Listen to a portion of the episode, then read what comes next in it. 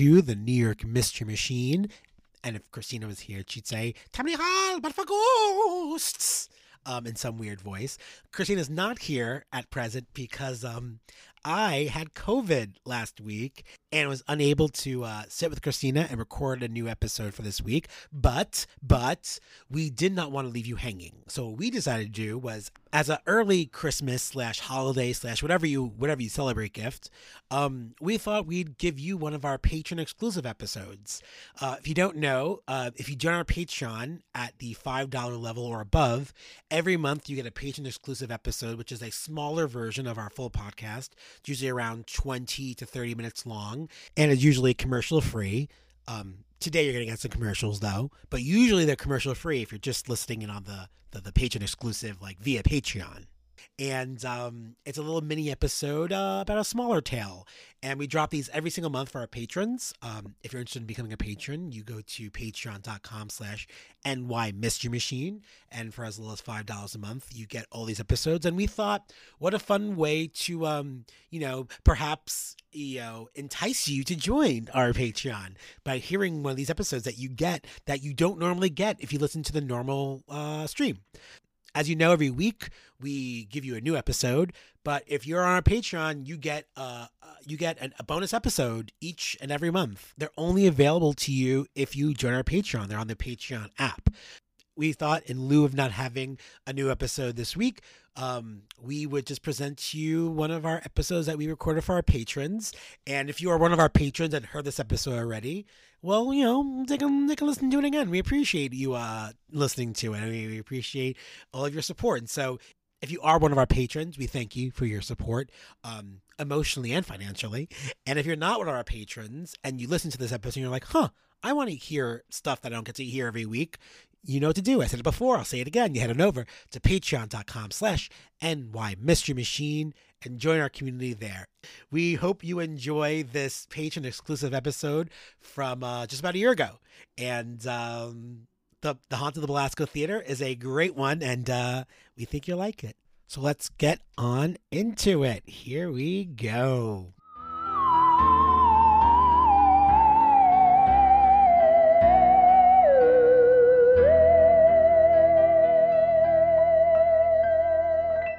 Hello, hello, hello. Hello. Welcome to our first ever bonus mini episode of the New York Mystery Machine.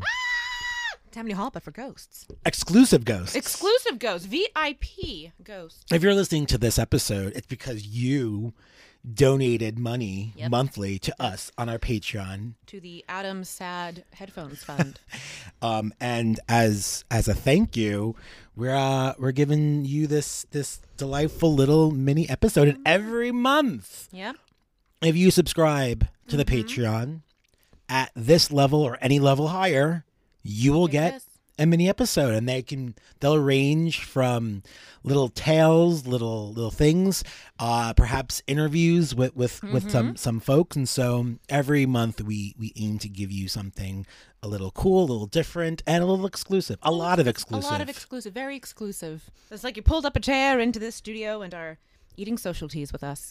because that's exactly That's what we're doing. what we're doing on the mini episodes we sit with our coffee and Mm, eat yeah. our social teas and well today christina Mm-hmm. uh, I figured I'd kick off our first mini episode with uh, something that I know pretty well, something you know pretty well. It's the theater. The theater. Uh, and a few months back, we spoke about the first of many theater ghosts.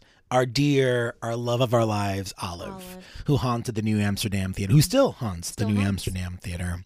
Um, and today, we're doing a, a little mini deep dive into another very famous haunted Ooh. theater, and that is the Belasco Theater Ooh. the wonderful Belasco Theater. Alaska Theater.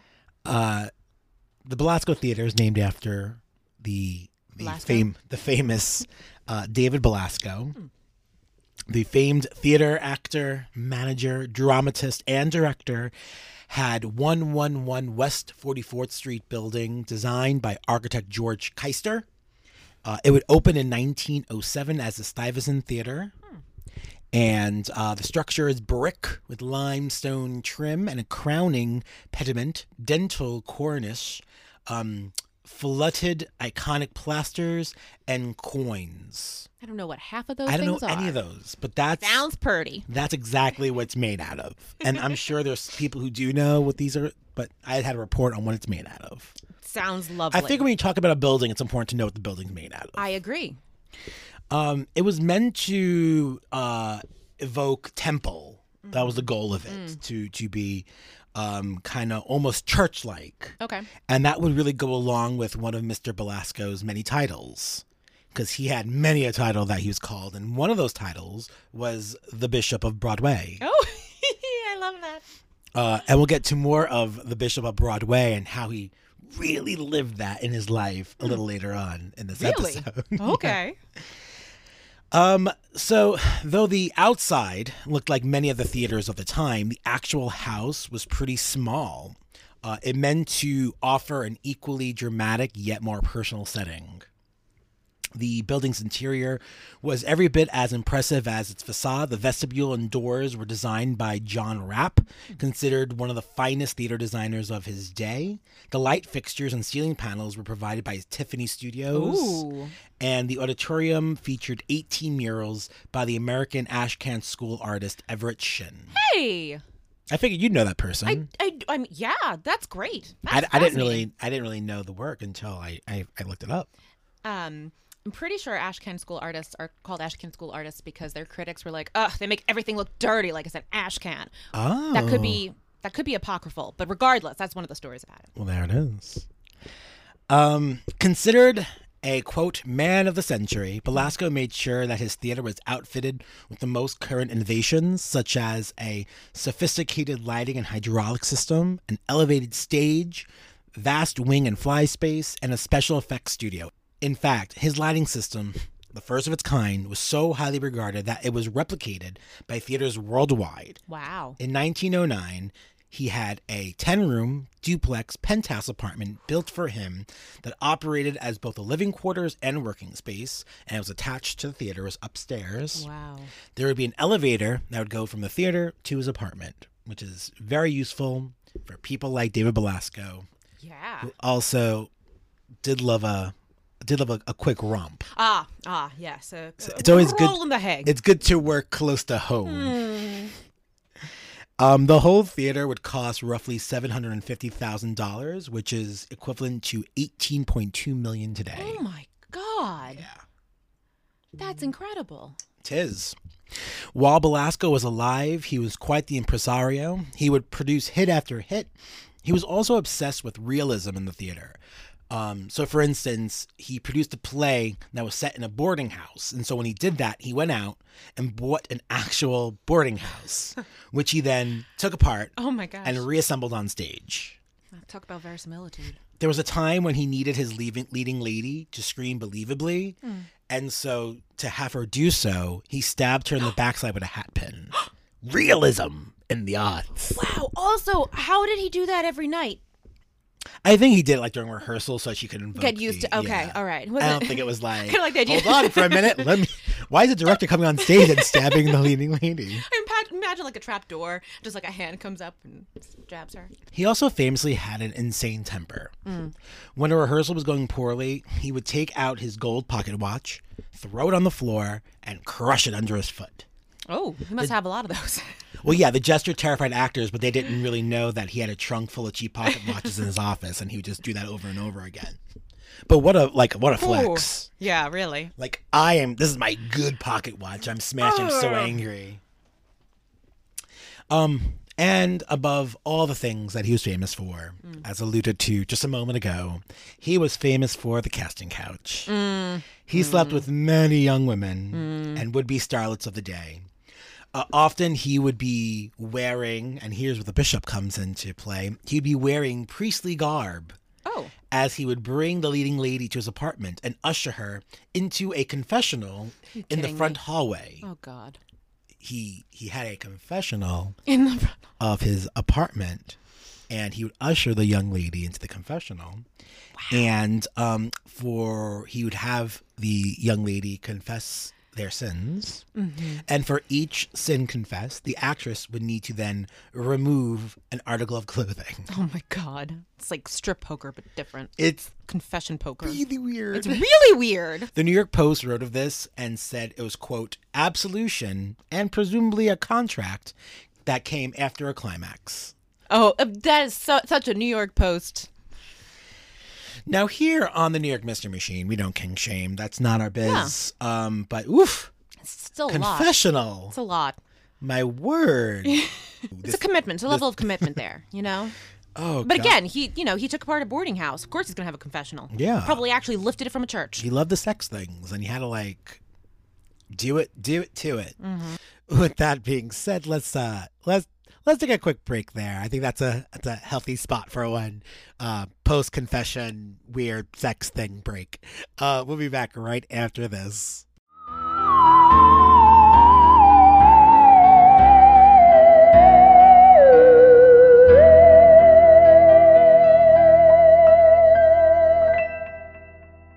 So you listen to our podcast, which means you must love mysteries. But how would you like to solve your very own mystery? Hunt a Killer is an immersive murder mystery game told over the course of six episode boxes. Each box is filled with different clues and physical items such as autopsy reports, witness statements, and more. You'll use these clues to solve an ongoing murder mystery. Work solo or as a team of sleuths to finally crack the case and reveal the murderer. So, do you think you have what it takes to hunt a killer? If so, head to www.huntakiller.com and use the code NY Mystery Machine for 20% off the first box. That's www.huntakiller.com and the code is NY Mystery Machine. Sign up now and begin the hunt. Bow, bow, bow. The New York Mystery Machine is brought to you in part by listeners like you. That's right. Head on over to our Patreon, and for as little as $3 a month, you can help keep the pod growing. By joining, you can access a whole bunch of cool stuff, such as mini episodes, swag, exclusive playlists, and more. Head to www.patreon.com slash NY Mystery Machine to find out more and become a patron. That's www.patreon.com slash NY Mystery Machine and join our ever-growing community today. If you ever look at our logo, you may notice a cute, furry, black and white creature hanging out the window.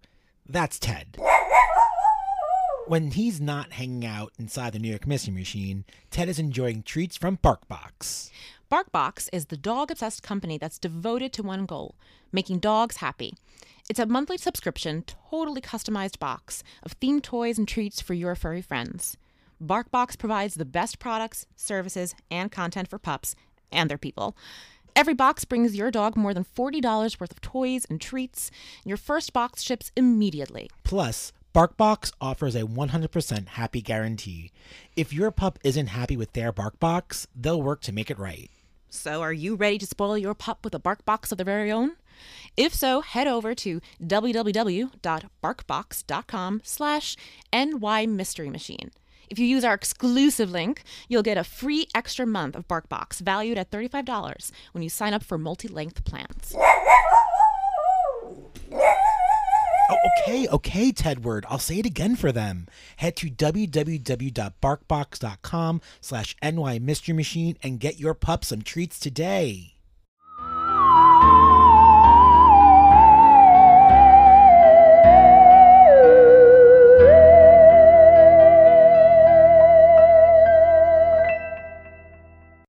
All right, and we are back. Belasco would die at the age of 77 in 1931. And since then, it seems that he never really left. Immediately following his death, actors and staff reported sights and sounds they could not explain.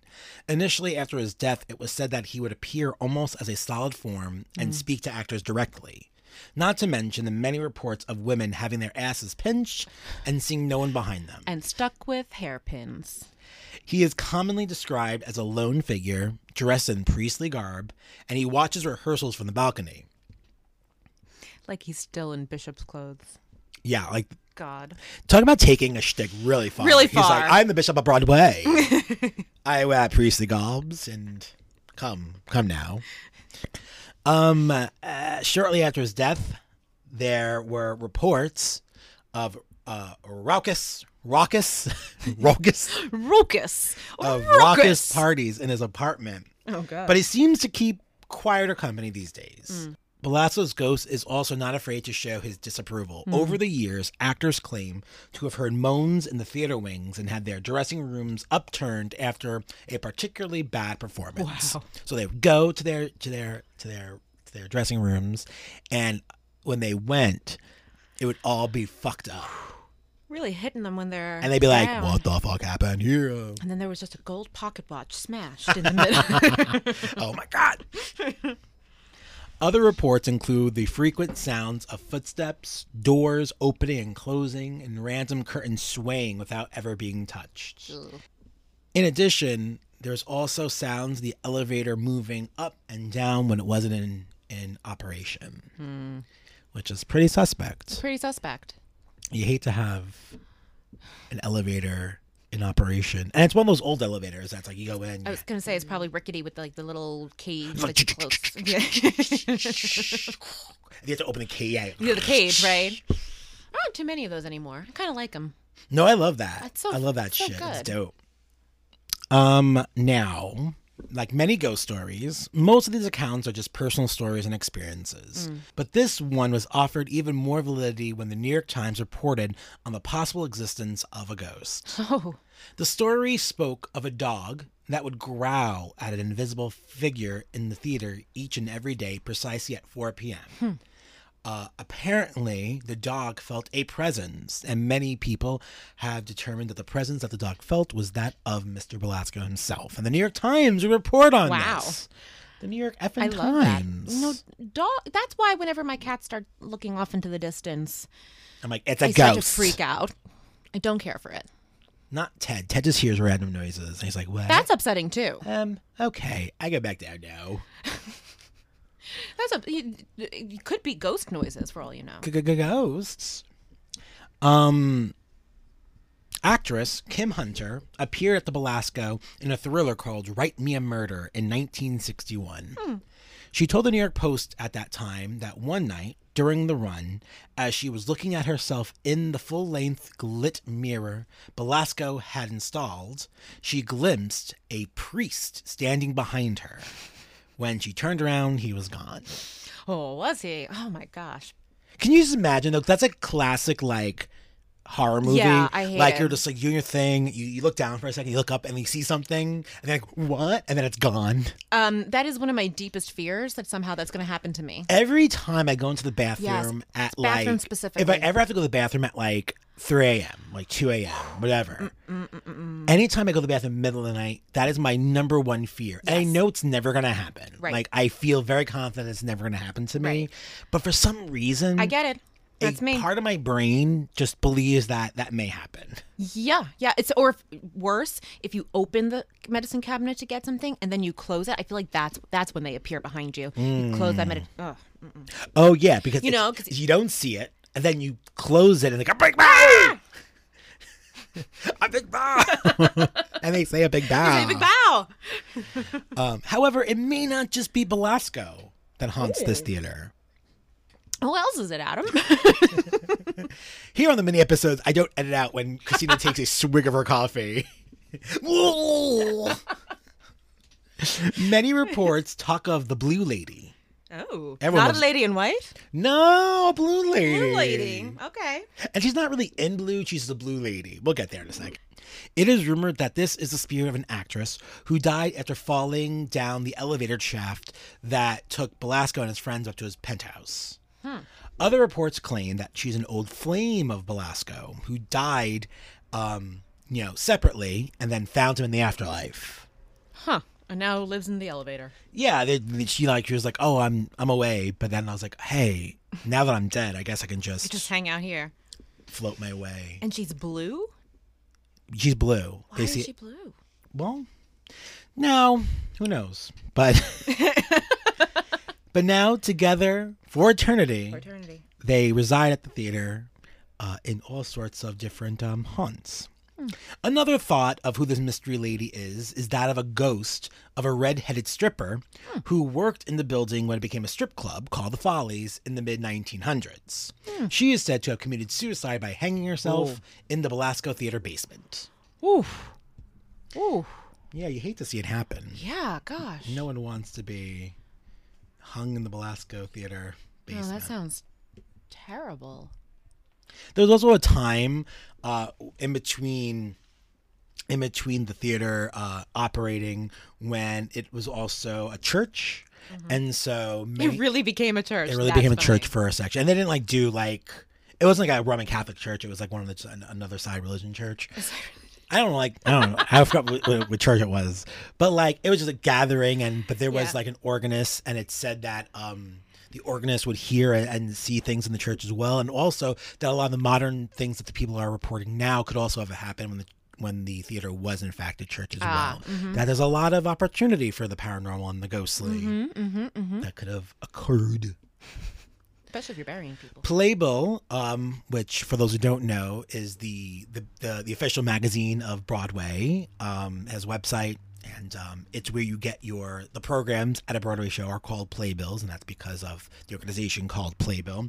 They once did a spotlight on the theater's haunting, and one television and film actress who preferred to remain unnamed told them that she heard her locked dressing room door open when she was taking a shower Ooh. And upon investigating, she found the door still locked, Oh, I hate that. but the bathroom steeped in a blue glow. Ooh. Blue lady, Oh, lady in blue. creepy. They say Mr. Belasco used to make an appearance at every single opening night in his box until Old Calcutta. Old Calcutta was an old nude revue that ran in the theater in the 70s. Okay. And people were like, I don't know, maybe he was just a little too, uh, maybe, maybe it was a little too risque for him. Maybe, it isn't- Oh. maybe it isn't like when like other people get to be naked, not by his demand. I was gonna say I would imagine he would have liked the nudity, but I see what you're saying. He didn't. Like, hey, hey, hey, hey, hey! If anyone's making That's not how the get game naked, works. I make people get naked. You confess, and then you take off the clothing. Yeah. Yeah, this is the rules. um, but it said that he has made a return since then. Spook Testani, the production stage manager for Hamlet in 1995 at the theater, said, quote, The woman who played Gertrude in Hamlet had a death scene every night when she died in a chair, mm. center stage, looking up. She says every night she see a woman in a blue dress in the balcony walk up the center aisle and leave. But it's important to note, the Belasco's balcony doesn't have a center aisle. Oh. So basically it was just walking through Oh. walking Interesting. through through uh through chairs. And I assume people. And I assume people, which is also really freaky. If it's a packed house. How do you? How do you? I don't want I don't want a ghost going through me. Don't, don't come through me, ghost. I'm also just like, I can't imagine sitting there playing dead, right? And watching that happen. That It's like- sounds horrible. It's like she dies. Like what the fuck? In 1981, uh, stagehand Ted Abramov and the head electrician were locking up for the day when he saw a woman in blue walking across the back of the theater. Uh, quote, I told the electrician, and he said, There's no one there. I saw her go up the stairs, the first balcony, but she vanished, he recalls. Oh, someone told him later, you saw the lady in blue. I'll remember the color of that dress to this day, he says. So in some reports, it's a blue glow. Uh, glow. In other reports, she's like straight up in blue, but it's always blue, okay. which I think is a good relief from from the white. I'm tired of the Tired of Lady white. in White. So it's good that it's blue. Right. Peter Guernsey, a stagehand, was closing up one night when a sudden chill made him turn around. He says, quote, I saw a two foot trail of blue material, like the train of a dress, going up the stairs to Belasco's apartment, which is wired with sensors that would have gone off if anyone was there. No alarm sounded. And Guernsey fled. Huh. Well, uh, good, good, good guy. Good day. That's He's what a- you do. I'm off You don't stick that. around. So many stories, people are like, I guess I'll, I guess I'll go up and follow it. I know. It's fascinating. Would not be my choice. This sounds like something that's smart to do. Never saw a horror film. So who is the woman in blue? Right? Like we know Belasco's there, but there's the stories of these this woman in blue. Well, Mary Ellen Kelly, who was researching the history of David Belasco and his theater back in 2003, says that many believe it's late actress Leslie Carter. She says, "quote Belasco was building the theater the year he broke up with her. Uh, she went off and got married, and he never hired her again, and her Oh. career never recovered." Oh. That's a shame. And so, what do you do? You haunt the theater. You go back. Gotta go back theater. home. And you you make passive aggressive statements about how the other person's acting is doing by leaving in the middle of a death scene. It's like I. This is not good. Could have done better than that. Could have done better than that. An investigation by Paranormal NYC was conducted on September 10th, 2006, and which aired on the Sci Fi Channel. Hmm. Uh, they reported an unusual moment. What occurred was one of the investigators observed a white soccer sized ball moving erratically in a dark room. Oh, okay. And that's the most they got out of that investigation. Um, Still weird. Yeah. Over the years, there's been many accounts from actors, stage managers, uh, a crew alike, um, hearing noises, hearing sounds. Um, the elevator is is one of the more common things that they hear going up and down. But other times, it's very not noisy and, and dark. Uh, it's very erratic. It's not constant. Um, and most of the time, people who actually have seen the shows, audience members, don't have any real contact with it. Okay. So It's and really for the actors. yeah, it's really like honestly a production thing. Like there's so many like little reports over the years from actors, from you know stage crew, Yeah. from stage management, uh, all giving these accounts. But when researching, there's not a lot of people in the audience ever saying That's they saw something. A lot of it is very based, which I think is so fascinating, especially because they were theater people, perhaps.